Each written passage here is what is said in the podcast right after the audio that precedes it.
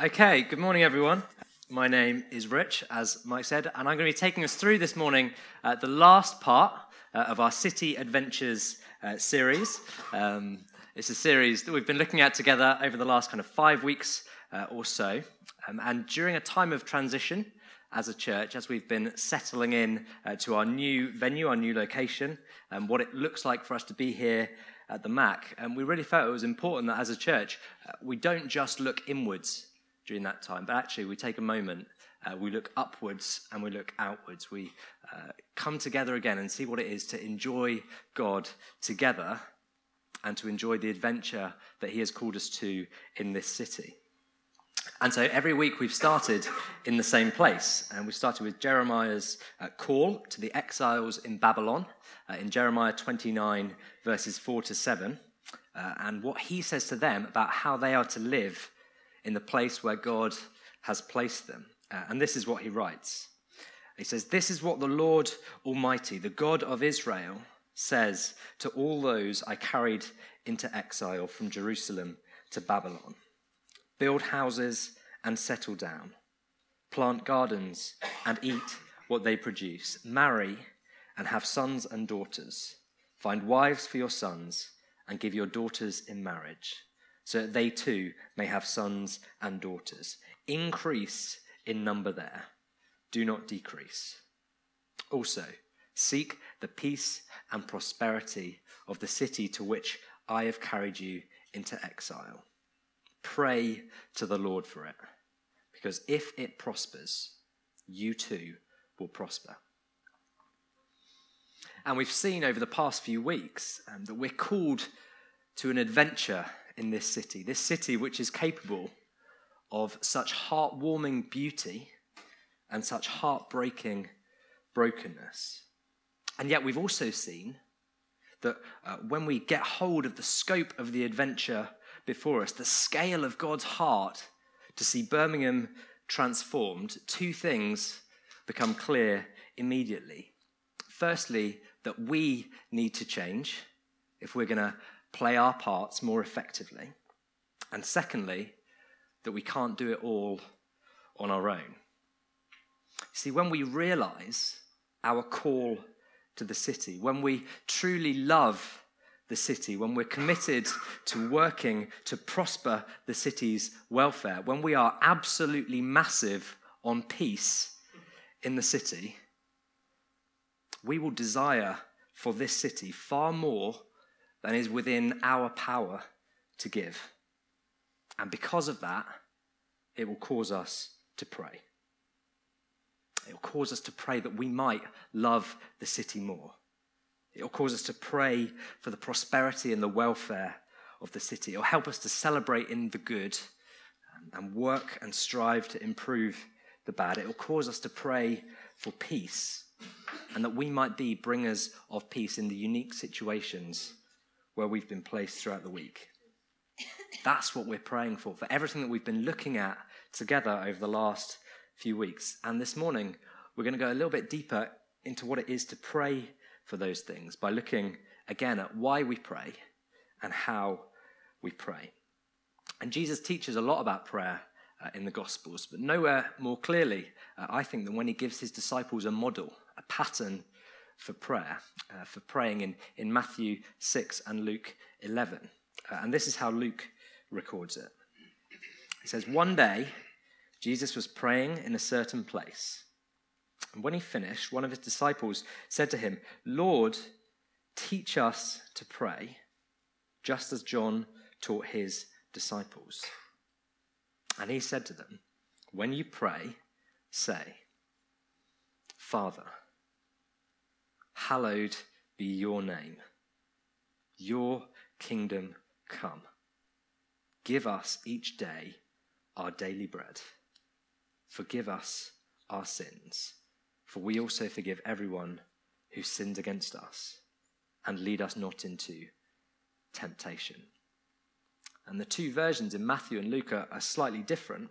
Uh, Luke's is probably the uh, the less well known of the two, but it's got kind of a stripped back, and acoustic simplicity, if you like, that I think makes it incredibly helpful for us. And so, to begin with, I just want to draw out three things that help us understand the importance of prayer uh, relationship, rule and reign, and reliance.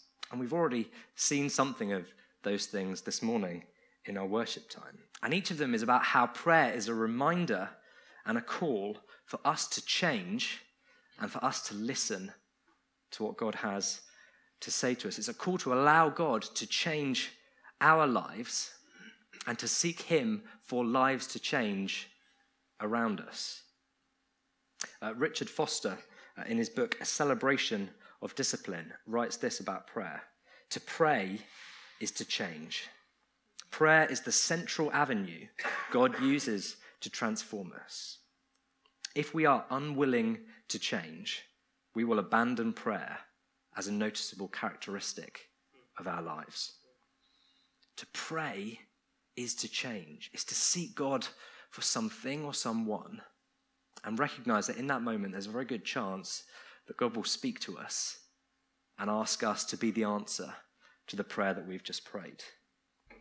It's to change our perspective again on relationship, on rule and reign, and on reliance.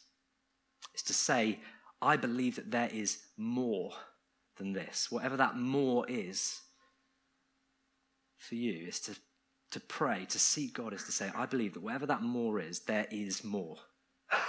God says there is more for you in this place, in this situation, in this thing that you're seeking Him for. There is more.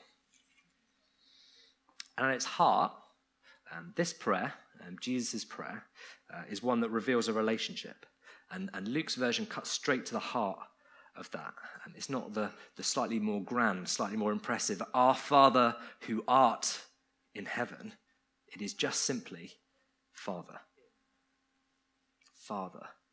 One word, but a lifetime to plumb the depths of that relationship and what it means for us. Not a distant God, but a loving Father who speaks to us today, who desires a relationship with us.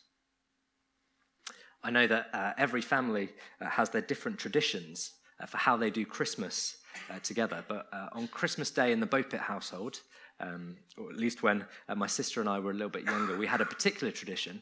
Um, and what we would do is at about 10 to 8 in the morning, we would wake up um, which I know is, is far, far later uh, than some people in this room will, will get up. We were very well um, disciplined as children. 10 to 8, that was it. We would go down downstairs, we would make a cup of tea for our mum and our dad.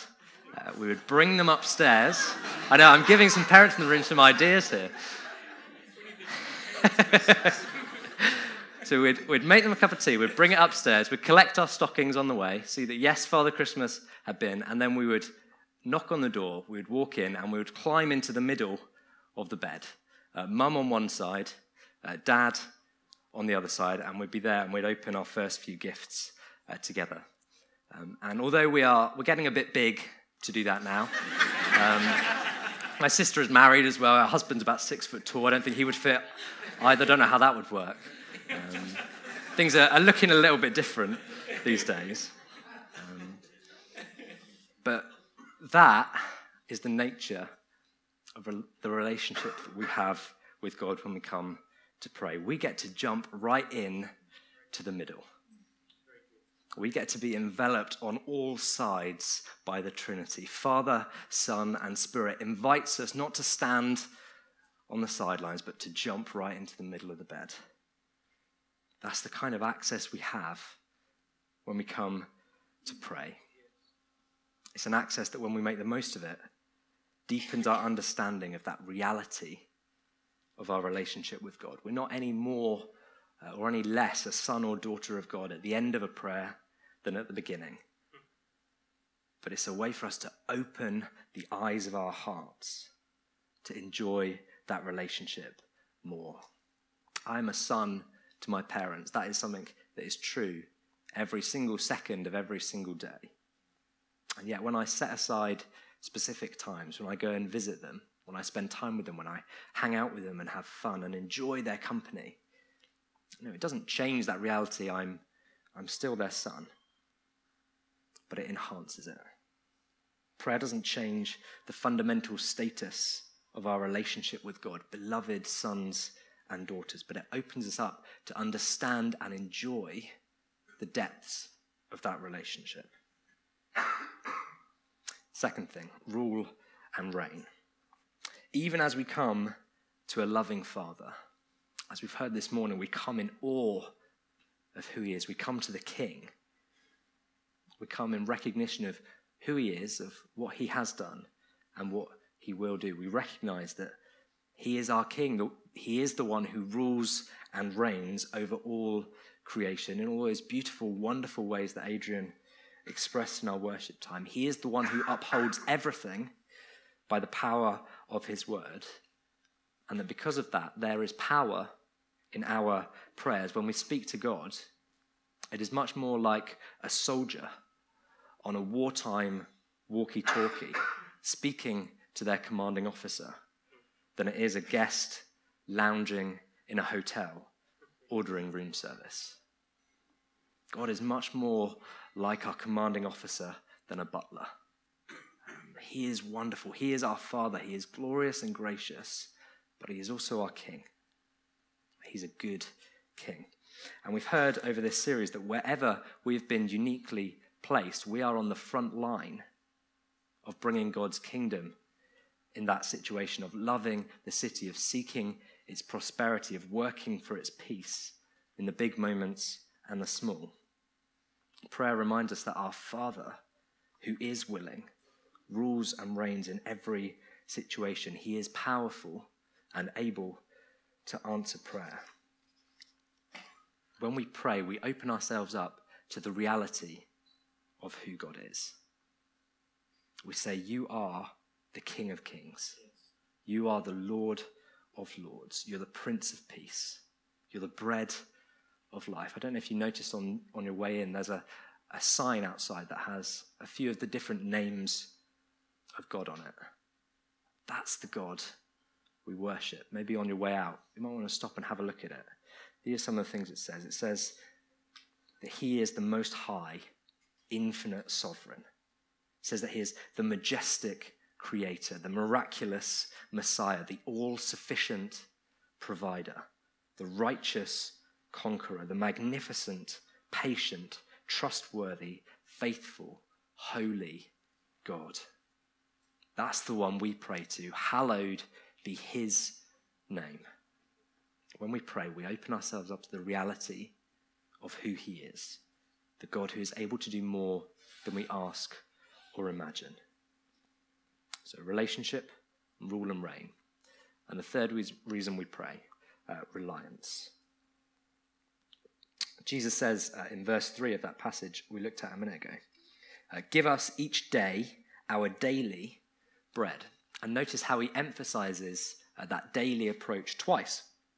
Uh, even in his kind of stripped back acoustic version of this prayer, um, he still has time to focus twice uh, on that daily thing. Each day, our daily bread. And Jesus isn't just saying that because he really likes bread and he wants us to eat it every day. He's saying it, although I'm sure maybe he does. I don't know. He's probably saying, though, that he wants us to put into practice through our prayers the lesson that God has been trying to teach his people all the way through the Bible, right from the very start. The lesson that they can rely on him to provide for them each and every day. And we see it uh, in the Old Testament, and particularly in the, the moment of the story where the Israelites um, had just been rescued from slavery in Egypt, and they were wandering around in the desert, um, grumbling about a lack of food, and God sends a miraculous provision. He sends manna from heaven. All they have to do uh, when they wake up in the morning and come out of their tents is go outside and collect um, the bread that has, has appeared, has fallen from the sky. And uh, there was only one condition. God only asked them for one thing. He said, Go out each day and collect only what you need for that day, except on the day before the Sabbath. So on that day, you can really just focus on me. But every other day, go out and collect only what you need for that day. And so they do that, and the next day, more bread. And they do it again, and the next day, more bread. And a few of them disobey, and the bread goes moldy, as God said it would. But each and every day, the Israelites wake up and they find that God has provided again what they needed. And you know, God could have made the bread that He sent long life. You know, if Tesco can do long life bread, I'm sure God can do it as well. He could have done one miracle that would last. He could have said, Here it is, 40 years worth of bread, pack it up, load it on the wagons, take it round with you. But he doesn't do that. He keeps sending it each and every day. He keeps asking his people to come and receive it each and every day. And I think it's quite similar in a way to how we see uh, babies growing up.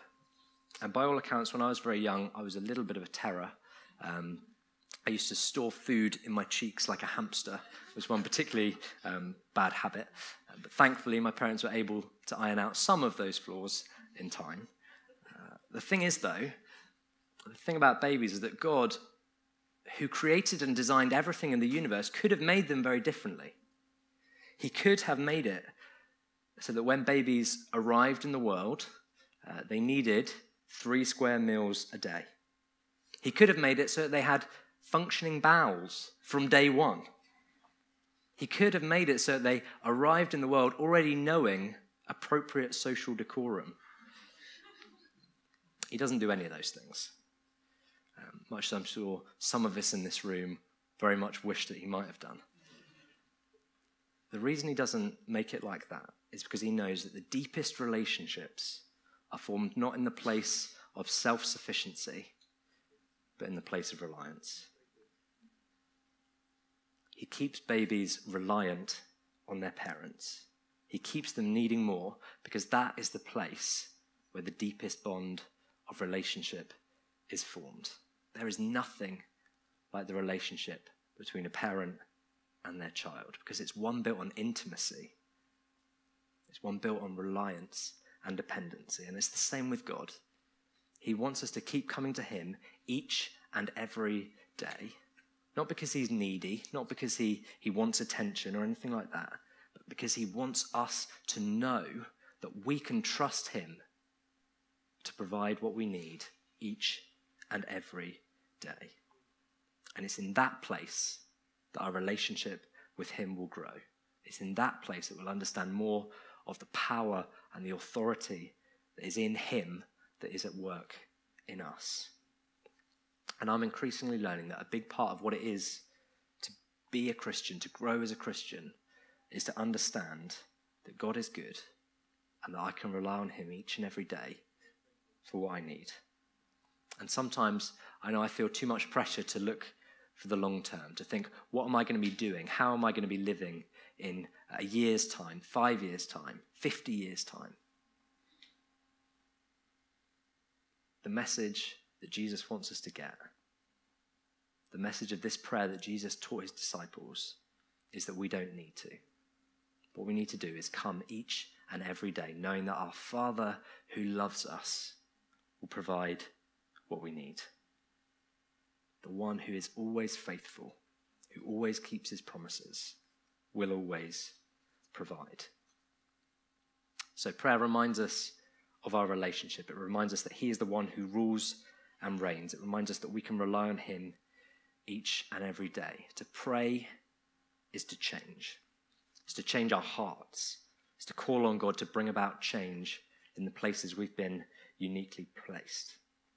When we pray, we draw near to God.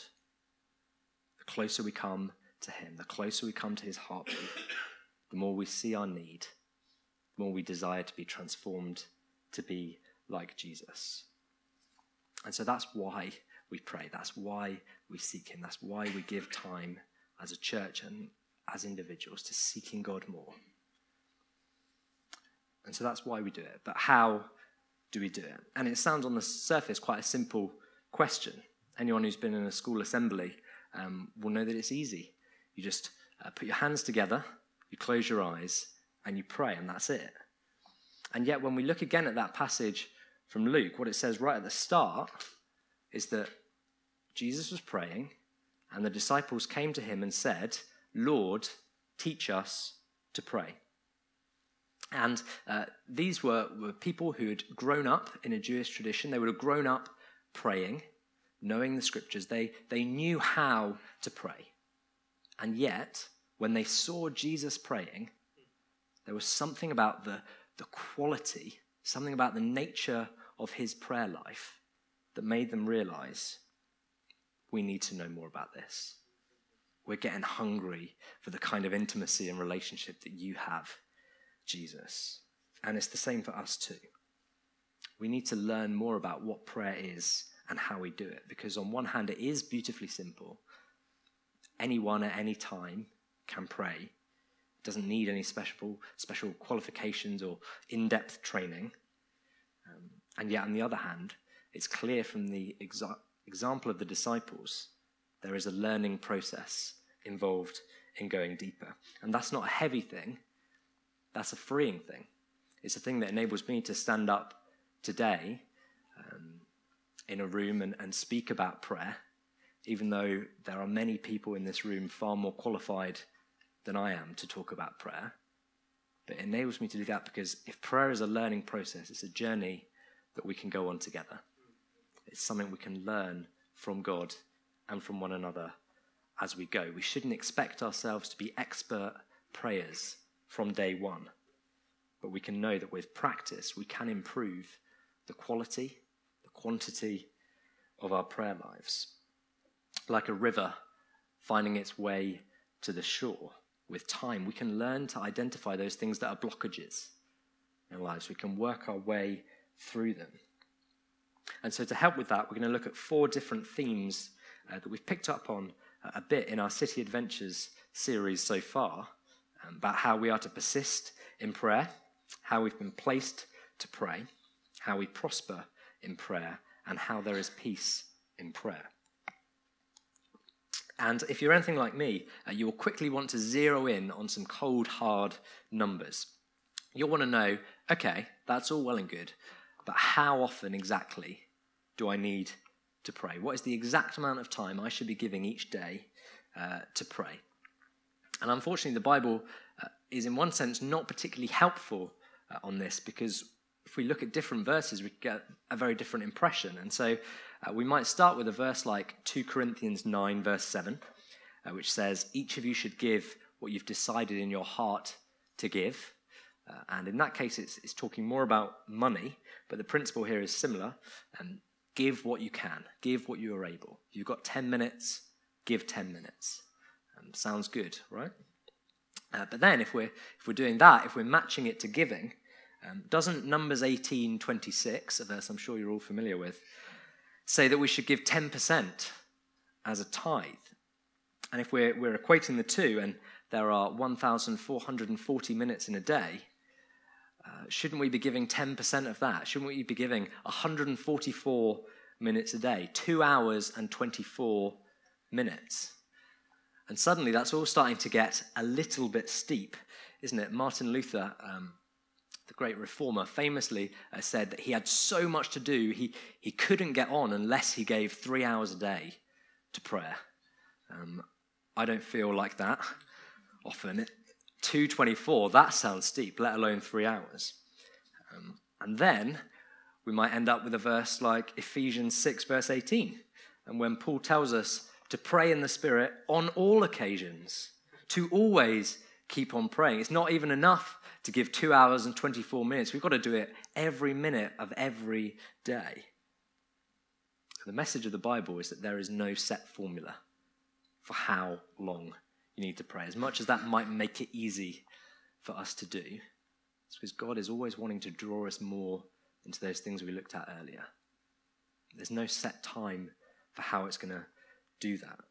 We're to persist in prayer. We are to keep going, to keep knocking at the door, because Jesus promises ask and it will be given to you. Seek and you will find. Knock and the door will be opened. And when we get that the primary purpose of prayer is not necessarily to get the thing that we're praying for, it's to get the one that we're praying to.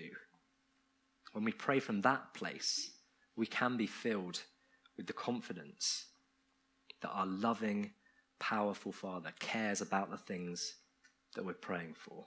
And even in that moment, is ready and willing to respond in order to bring them to fruition. He wants good things for us and for our city. In fact, he wants them more even than we do. And so we keep praying.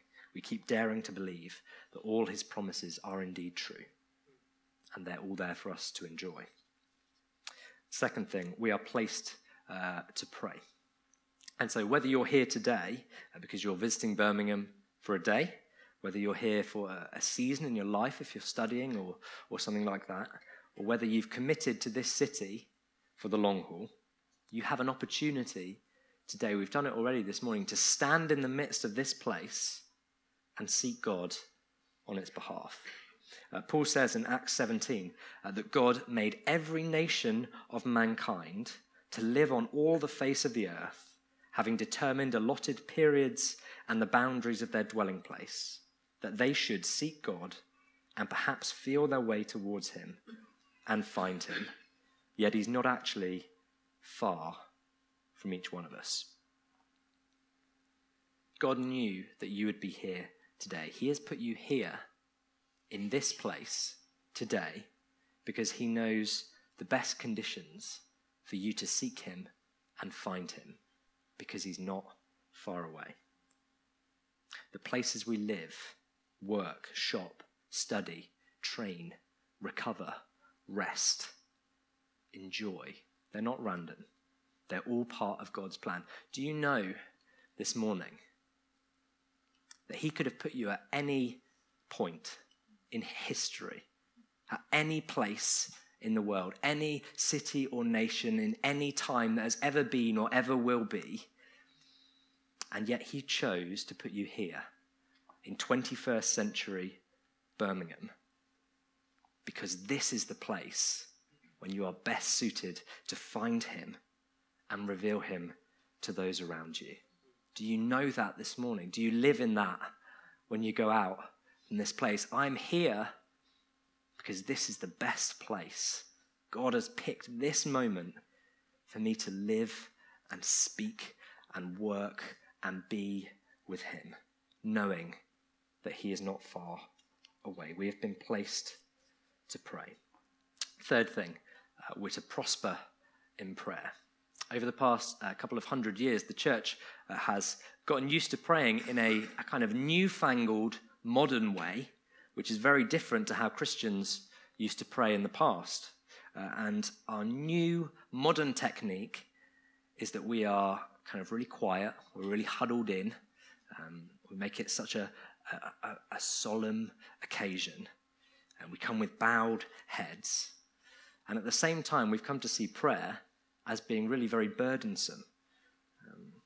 And it's true that, that prayer can be a moment of, of somber and solemn reflection, but it can't be only that. Maybe we need to get back to praying in the more traditional way, um, praying boldly, hands lifted high, hearts to heaven, declaring the goodness of God. Maybe our kind of new modern techniques aren't quite as good as they had it in the past. As a church, uh, we call our prayer meetings the boiler room because we see them as being at the heart, the core of everything that we're doing together. Our desire for them is that once you've been to one, you would never want to miss another one.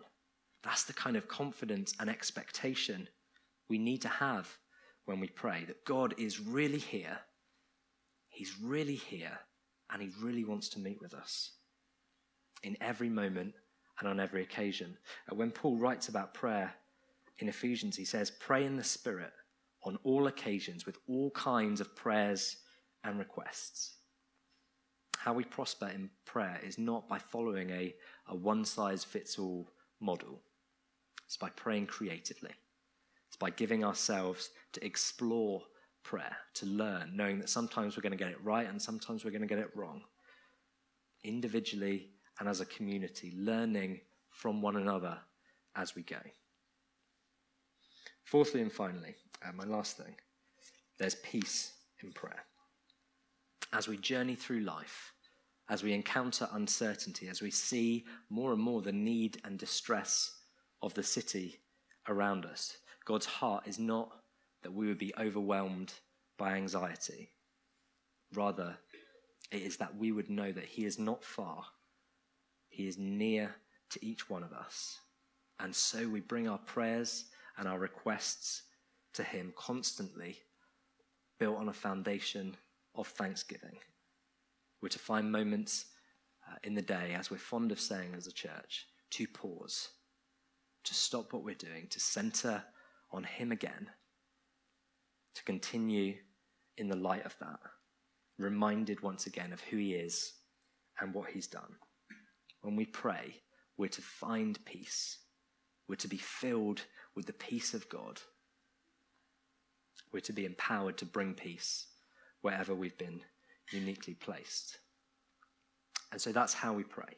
We're to persist in prayer. We're placed to pray.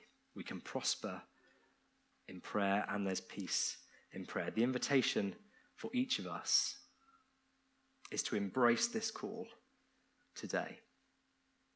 This call to adventure in the city, this call we've been looking at to increase and not decrease, to seek the peace and prosperity of the city in all that we do, and to pray for it. And as we come to the end of this series that we've been looking at together, the invitation is to go out, called, commissioned to be those people of hope, those people who bring salt and light, color and flavor to each individual circumstance, to seek Him for ourselves, for our families, for our communities, for our city. We are not individuals on a lonely planet, hurtling through space, shouting at the darkness. We are the people of God. We are sons and daughters of the King of Kings. We are called to this place at this time, in this moment, to be part of his adventure, to reveal his kingdom in whatever circumstance we find ourselves. That's who we are. That's what we're called to do. And so the question this morning is Are you in? Are you up for it? Are you going to be someone who gives yourself to seeking the welfare, the peace of this city?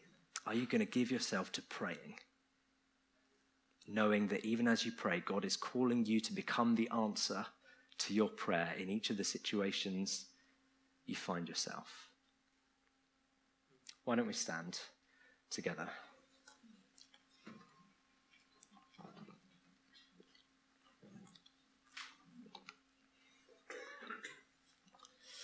Um,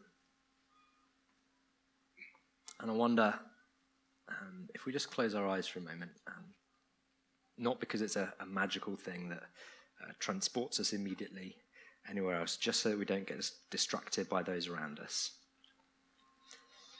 I wonder if you are in this morning, whether um, you've given your life to Jesus before um, or not. When we come today, I wonder if you're going to commit yourselves to working to love the city to seeking the peace of the city, to seeking the welfare of the city, to praying for the city. I wonder if you could just raise your hand, just as a declaration now to say, Jesus, I know who you are, I know what you've done. I want to respond to you in this moment, and I want to say, use me now in this place that you've placed me. Jesus, come. Fill me with your spirit empower me to go out this week to bring your kingdom, to reveal your rule and reign, to live in relationship with you and in reliance on you wherever you have uniquely placed me, knowing that this is the moment you want me to be in, because this is the moment I get to know you and reveal you. And Jesus, we pray for every person this morning who has stepped out, and we say, Lord, fill us as we go out this week. Help us to know you more. Help us to give ourselves to you again. Help us to seek the prosperity and peace and love of this city in all that we do. And help us to pray in a way that causes others to say, I want some of that. I'm hungry to know more of who this Jesus is. Be with us this week and onwards. Amen.